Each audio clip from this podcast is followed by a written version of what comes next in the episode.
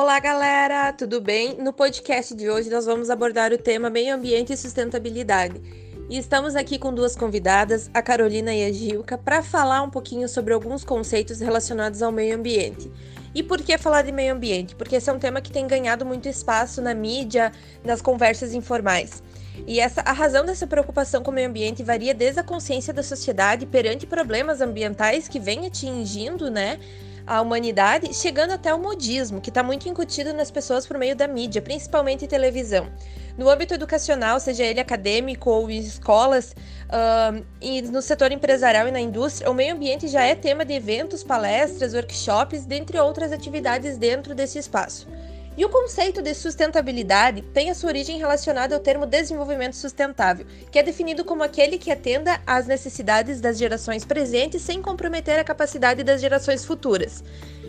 O termo se reflete a uma solução a escassez de recursos naturais desde a antiguidade, que se consolida ao longo do tempo na cultura humana, em busca da utilização desses recursos de forma contínua e perpétua.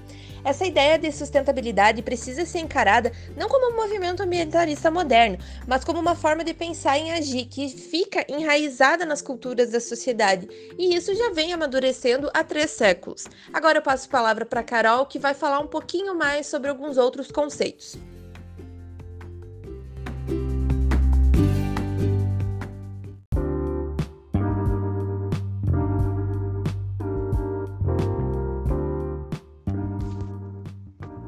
Olá, Jaque. Então, eu vou falar um pouco sobre legislação ambiental e alguns tipos de serviços ecossistêmicos. Bom, serviços ambientais eles podem ser entendidos como os benefícios ambientais, resultados das intervenções da sociedade na dinâmica dos ecossistemas. Segundo a avaliação ecossistêmica do Milênio, 6 de 2005, que é uma referência nesse tema, definiu uh, as consequências que as mudanças nos ecossistemas trazem para o bem-estar humano e as bases científicas de ações necessárias para melhorar a preservação e o uso sustentável desses ecossistemas. Uma abordagem ecossistêmica, então, tem como premissas ter uma visão sistêmica e interdisciplinar das suas atividades, valorizar os serviços ecossistêmicos e relacioná-los com o bem-estar humano, além de avaliar os custos de manutenção dos serviços ecossistêmicos dos sistemas de produção, além de aproximar a ciência às políticas públicas. No Brasil, podemos citar diversas iniciativas governamentais e não governamentais em diferentes escalas uh, em prol da provisão de serviços ecossistêmicos relacionados principalmente à água, à emissão de carbono e à preservação da biodiversidade.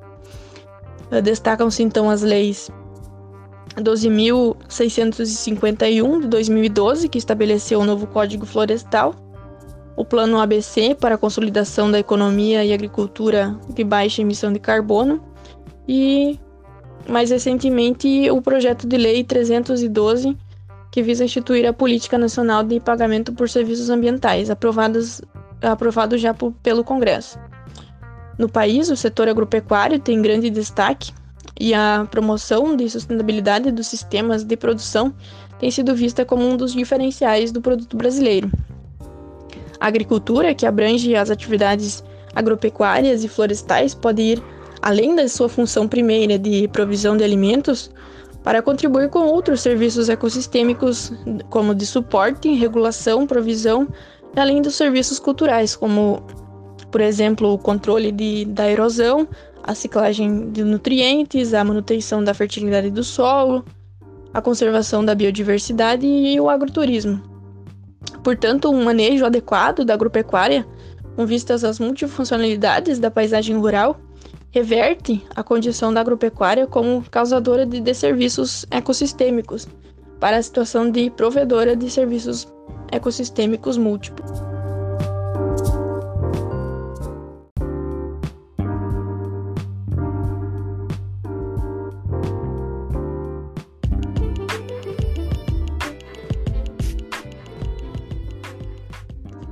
Decorrente da atividade humana para a subsistência e geração de bens materiais, estão os diversos tipos de poluição ambiental, como a erosão do solo, o lançamento dos dejetos urbanos e industriais sem tratamento em rios e mares, a poluição sonora, a queima de combustíveis fósseis.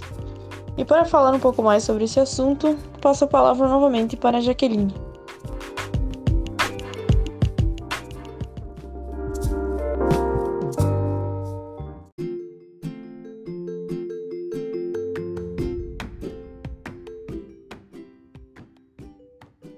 E então as consequências do meio ambiente poluído gera muita preocupação tanto para a conservação da biodiversidade como para o bem-estar do, dos seres vivos. Isso tudo pode acarretar problemas patológicos, destruição ambiental e alterações climáticas. E para solucionar isso é preciso pensar em cada tema isolado, a fim de desenhar um plano de solução para isso. E o ponto de partida é sempre a sensibilização do problema perante a sociedade. A sociedade se empenha e cada setor pode, pode fazer ações para evitar episódios de poluição. Agora passo a palavra para a Gilca, que vai encerrar nosso podcast com mais alguns conceitos.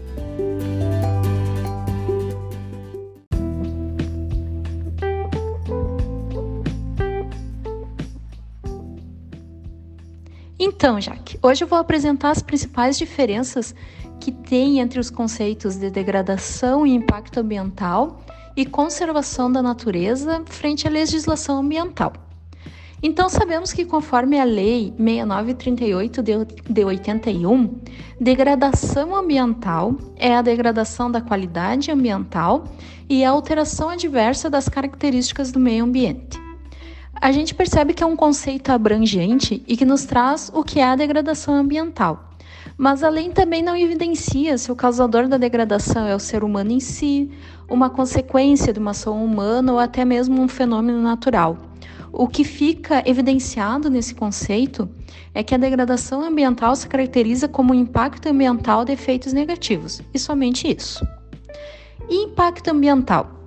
Bom, pela resolução do CONAMA 001 de 86, impacto ambiental é qualquer alteração das propriedades físicas, químicas ou biológicas do meio ambiente causado por qualquer forma de matéria ou energia resultante das atividades humanas, que direta ou indiretamente afetem a saúde, a segurança e o bem-estar da população, as atividades sociais e econômicas, as condições estéticas e sanitárias do meio ambiente e a qualidade dos recursos ambientais.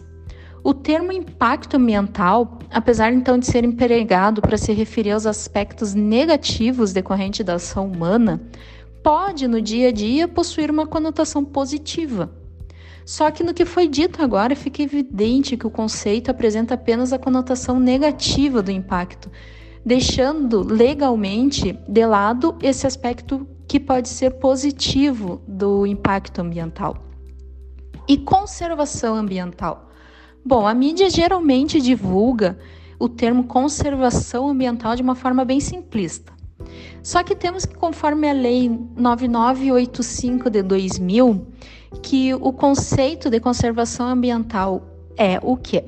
O manejo do uso humano da natureza, compreendendo a preservação, a manutenção, a utilização sustentável, a restauração e a recuperação do ambiente natural, para que se possa produzir o maior benefício em bases sustentáveis para as atuais gerações mantendo seu potencial de satisfazer as necessidades e aspirações das, das futuras gerações, garantindo assim a sobrevivência dos seres vivos em geral. Então a gente percebe que o termo conservação da natureza deve ser adotado para se referir a uma exploração né, que leva em consideração o que? A legislação ambiental, os preceitos éticos e os aspectos técnicos dos recursos naturais uh, de forma que de forma né, para mantê-los em condições adequadas para o uso da, da nossa atual geração e das futuras gerações. Tá? E para finalizar, então, é bem importante ressaltar que o conceito de preservação ambiental e conservação da natureza, que algumas vezes são citados como sinônimos, são termos diferentes, tá? Pois preservação ambiental pressupõe áreas naturais e protegidas sem ocupação humana, onde, onde essas áreas devem sempre permanecer intocadas pelo ser humano, não ter essa alteração pela ação humana. Então, esse foi o nosso podcast da semana. Deixamos aqui nosso abração a todos. Obrigada pela audiência e aguardamos para a nossa discussão da semana que vem.